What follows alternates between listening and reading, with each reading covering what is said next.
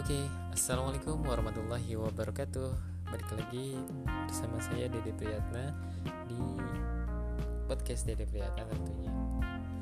Oh iya teman-teman, mungkin berkaitan tentang berbagi pengalaman ataupun berbagi hal-hal menarik yang pernah kita lalui ya pada saat kecil itu teman-teman juga pernah ngalamin kayak gitu ya ini aku ada satu hal yang menurut aku membuat aku bahagia banget ya waktu pas kecil teman-teman mungkin suka ya dengan es krim ya. Dan aku juga suka banget.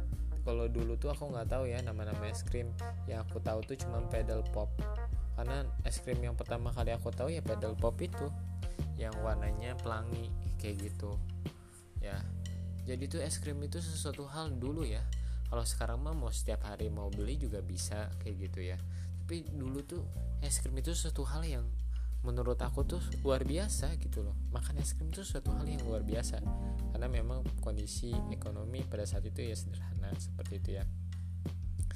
Jadi gini aku tahu itu waktu pas aku pulang sekolah bapakku itu kan lagi jualan ikan. Kebetulan itu mama aku tuh uh, kayak peternak ikan gitu. Jadi bapakku tuh jualan ikan hias di depan sekolah menggunakan akuarium kecil kayak gitu. Jadi ikannya tuh dijualin kayak gitu. Nah di dekat rumah itu ada namanya ada si Inci ya disebutnya mungkin si Inci si Inci itu orang Cina kayak gitu ya. Dia punya anak-anaknya itu namanya Jessica sama Vera. Nah si Vera ini kebetulan anaknya humble jadi walaupun dia orang kaya tapi dia humble banget. Jadi itu dia tuh kayak care banget sama bapakku gitu. Dia tuh kayak sos bersosialisasinya tuh enak kayak gitu sama bapakku kayak gitu ya. Padahal kalau dilihat umuran mungkin ya sama lah umurannya sama kayak aku kayak gitu ya. Jadi mungkin waktu pas dia kelas 3 atau 4 itu ya bagi dia mungkin es krim itu sesuatu hal yang biasa dia beli gitu ya dia makan kayak gitu ya. Tapi kan buat aku suatu hal yang luar biasa gitu ya.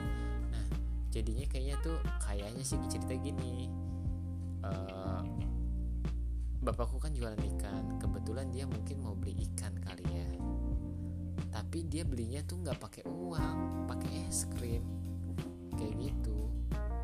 Oh, jadi kayak di barter gitu bapakku ngasih ikan dia ngasih es krim.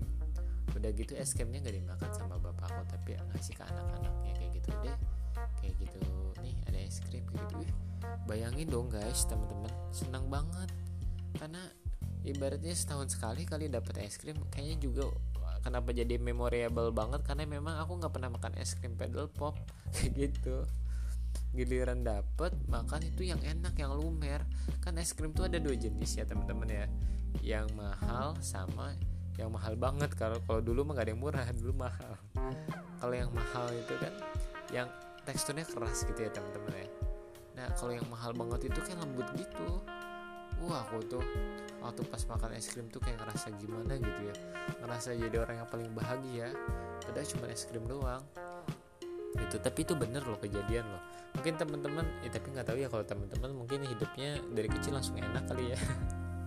Jadi nggak ngalamin hal yang kayak gitu loh. Gimana saatnya ketika kamu tuh nggak pernah ngebayangin mendapatkan sesuatu hal yang kamu nggak kepikiran sama sekali buat ngedapetin kayak gitu tapi kemudian kamu dapat itu. Ngebayang nggak?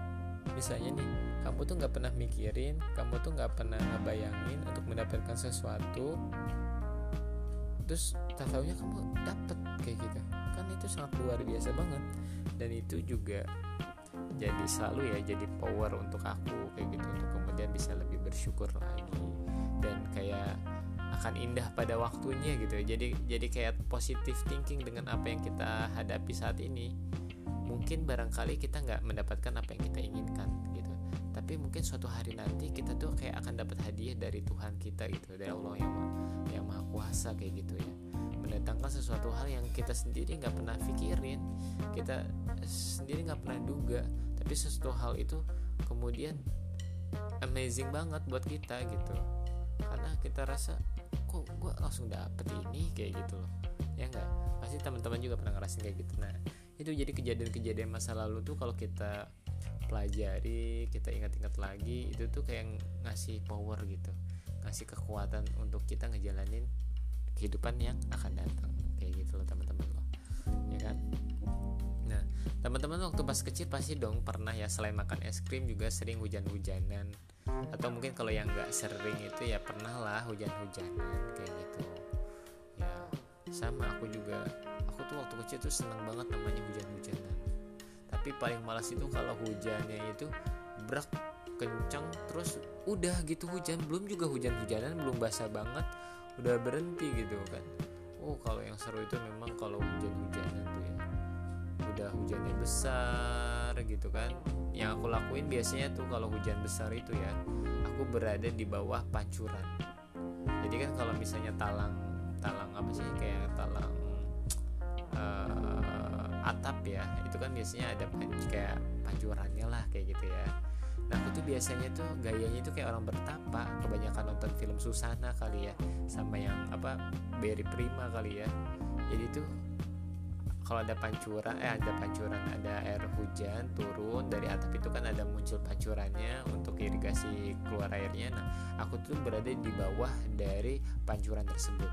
Sambil kemudian matanya merem sambil tangannya di apa kayak orang bertapa sambil sila terus ya gitu deh ter gitu kan uh, ke rambut kayak gitu.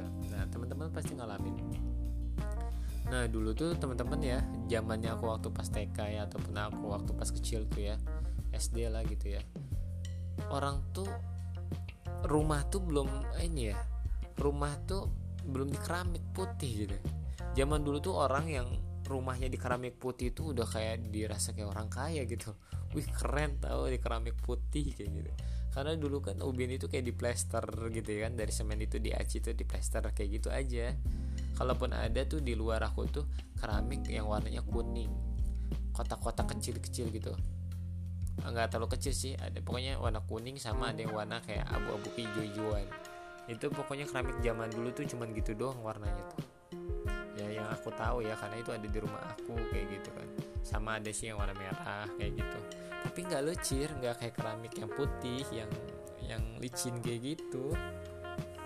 Nah jadi tuh tetangga tuh ada yang kemudian keramiknya keramik putih dia tuh baru ngebangun. Kalau namanya hujan-hujanan itu cocok banget seru banget buat main serosotan tau nggak serosotan?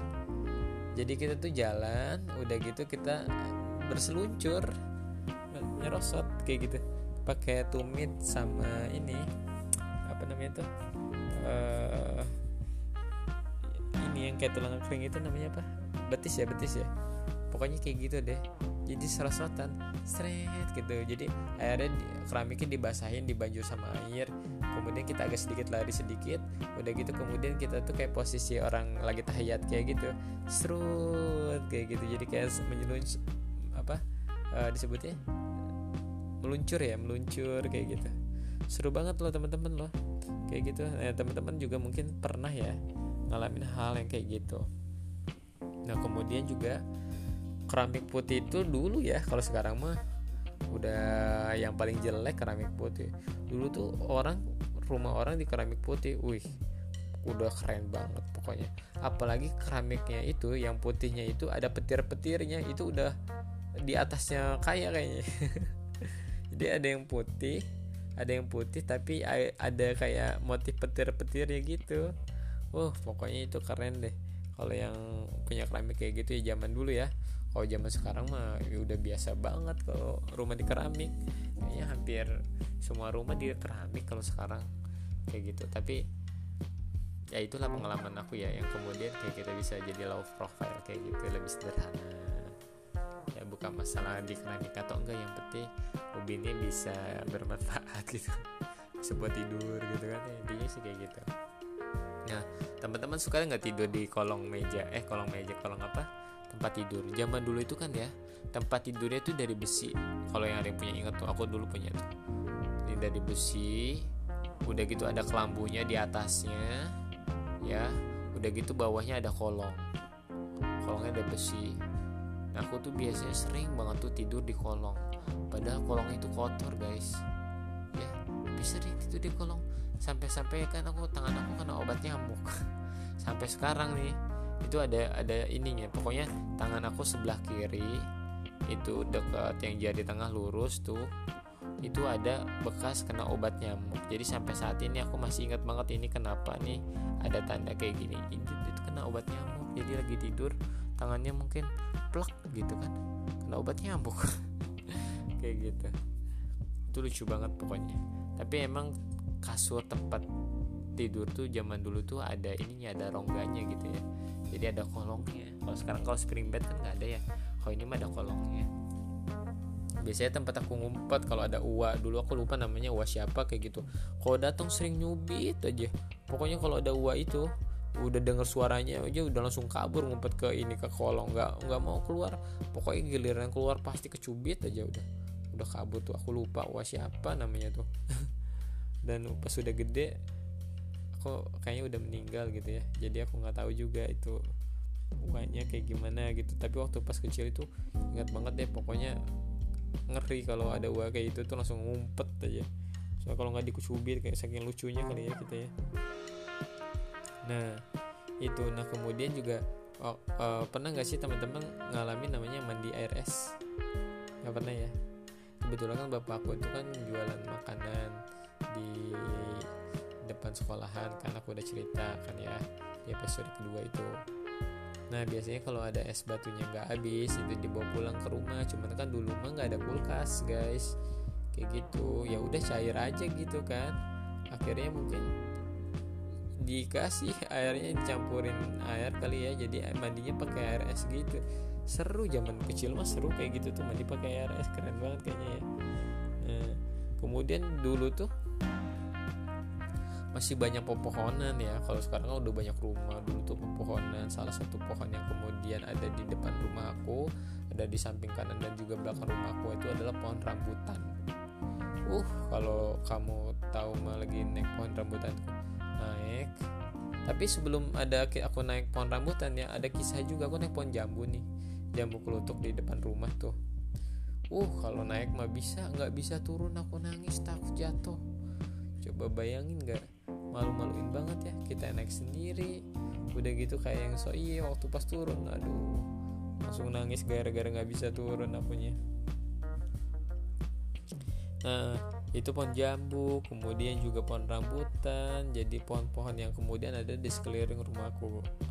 Nah kemudian juga di belakang rumah itu sebenarnya ada kuburan. Kuburannya nggak ada kuburan siapa. Kuburan nenek moyang kali cuman satu doang nyocol di situ tapi orang tuh nggak ada yang takut di situ tuh.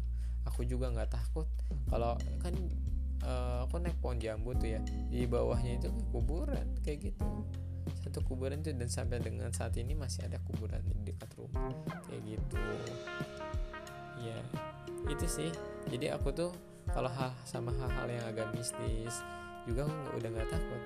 Sampai dengan detik saat ini tuh aku nggak nggak takut namanya hal-hal yang kayak gitu tuh aku nggak pernah takut.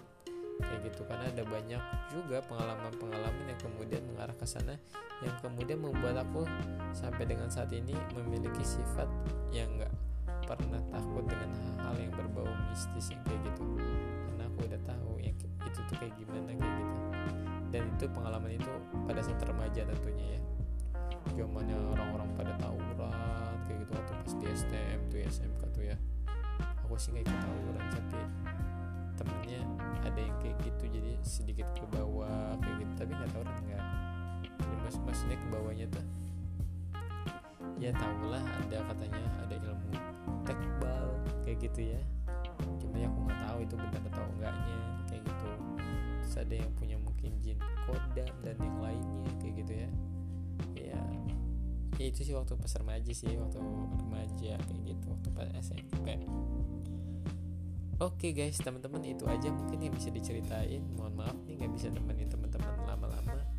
Kalau di jam aku sekarang itu jam 11 tandanya udah ngantuk, waktunya kita tidur. Buat teman-teman yang udah dengerin, terima kasih ya udah ngedengerin. Mohon maaf banget nih kalau misalnya episode ketiga ini agak kurang wow gitu ya ceritanya ya. Tapi mudah-mudahan jadi inspirasi kalau ada hal yang positif. Selamat istirahat buat teman-teman. Mohon maaf apabila ada pernyataan yang kurang tepat ya. Yang baik boleh ditiru, kalau yang kurang baik jangan ditiru. Terima kasih. Wassalamualaikum warahmatullahi wabarakatuh.